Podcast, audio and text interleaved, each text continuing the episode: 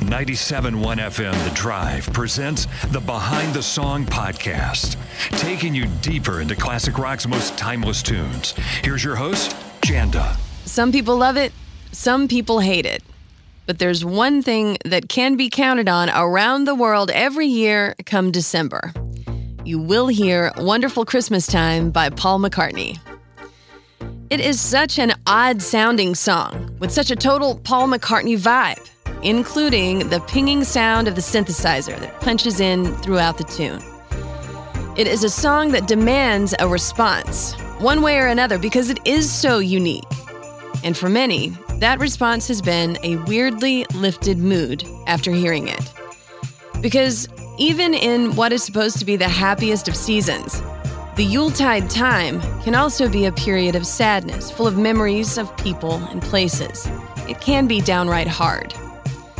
But there's something about wonderful Christmas time that brightens what I call the Christmas funk in a way that only a song written by this particular Beatle can. Its simple lyrics, and how it somehow continues to defy sounding dated in any way is, for many, exactly what the doctor ordered come December sleigh bells and all. McCartney wrote Wonderful Christmas Time on what he calls a boiling hot day in July of 1979 during the sessions for his second solo album, 1980's McCartney 2. He wrote it on his farm in Scotland and recorded it all in about 10 minutes performing everything himself and serving as his own mixer and producer.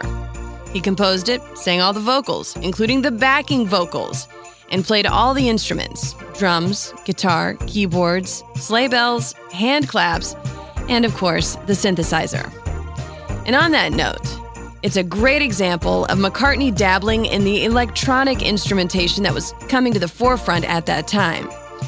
The synthesizer sound that hits throughout the song was made with something called the Sequential Circuits Prophet 5, which you've also heard used on the Doobie Brothers' What a Fool Believes and on Kim Carnes' Bette Davis Eyes. So here he was, in his home studio in Scotland, months after the release of what would prove to be Wings' last album, Back to the Egg, working on material for his upcoming solo project. An in between time for him and has often been the case with McCartney's work. The in between times can yield some pretty incredible results, as it did with his and Linda McCartney's Ram album in 1971 after the Beatles broke up. All these crazy alien stories can't be true, can they? Hey, it's Stephen Diener, host of the Unidentified Alien Podcast. And whether you're new to the conversation or have been looking into it for years, you need to check out the fastest growing alien show out there, the Unidentified Alien Podcast, or UAP for short. There's a crazy amount of alien encounter stories out there from all over the world. And the beauty of it is that I bring them all to you and let you decide what you believe. Download and subscribe to UAP on any of the major podcasting platforms. And you can also find it on UAPpodcast.com. So here's McCartney, one of the most genius songcrafters of our time, with a few lyrics in his head about simply having a good Christmas on a sweltering July day.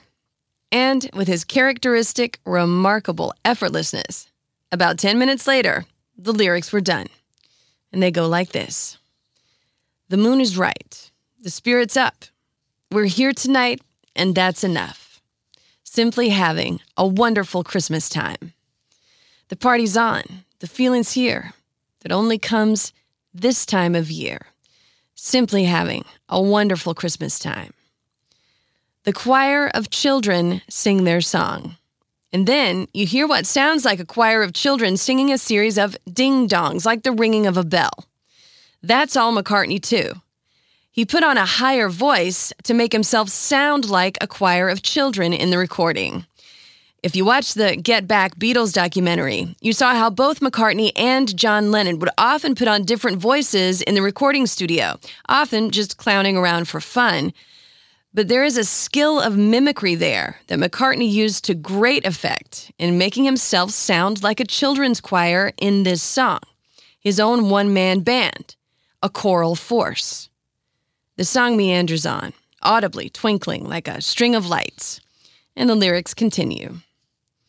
We're simply having a wonderful Christmas time. The word is out about the town to lift a glass and don't look down. Simply having a wonderful Christmas time. The choir of children sing their song. They practiced all year long. And this time around in the song, the ding dong lyrics get even a little more choral, with McCartney layering his voice even more. And the next lyrics, a repeat of a part of the first verse, sum up what is so key about this song in its overall message. The party's on, the spirit's up. We're here tonight, and that's enough. Simply having a wonderful Christmas time. In a season when we're often so busy and stressed out about making the holidays fit some kind of perfect ideal, McCartney's lyrics remind us that it's quite enough just to be here and to enjoy the moments as they unfold. And the song ends with a full repeat of verse 1.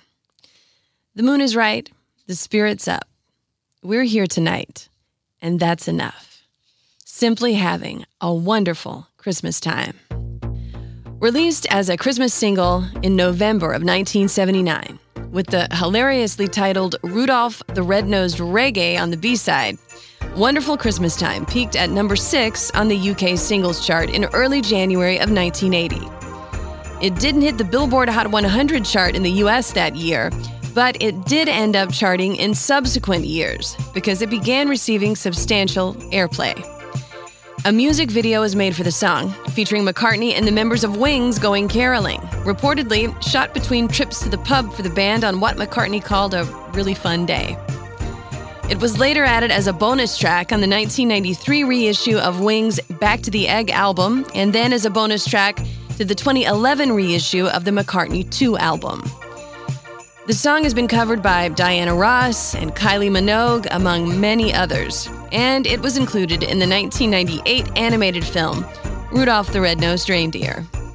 Because of the song's continued seasonal popularity, and because McCartney is the sole writer and performer on the track, meaning he doesn't have to share the dividends with any other members, it earns him an estimated $400,000 a year or about 15 million over the years since its release, according to Forbes magazine.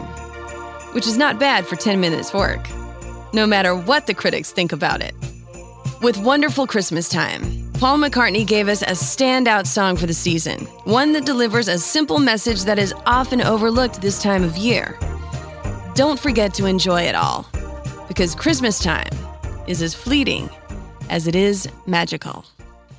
I'm Janda, and this has been Behind the Song. Special thanks to Christian Lane for the music you hear on this podcast.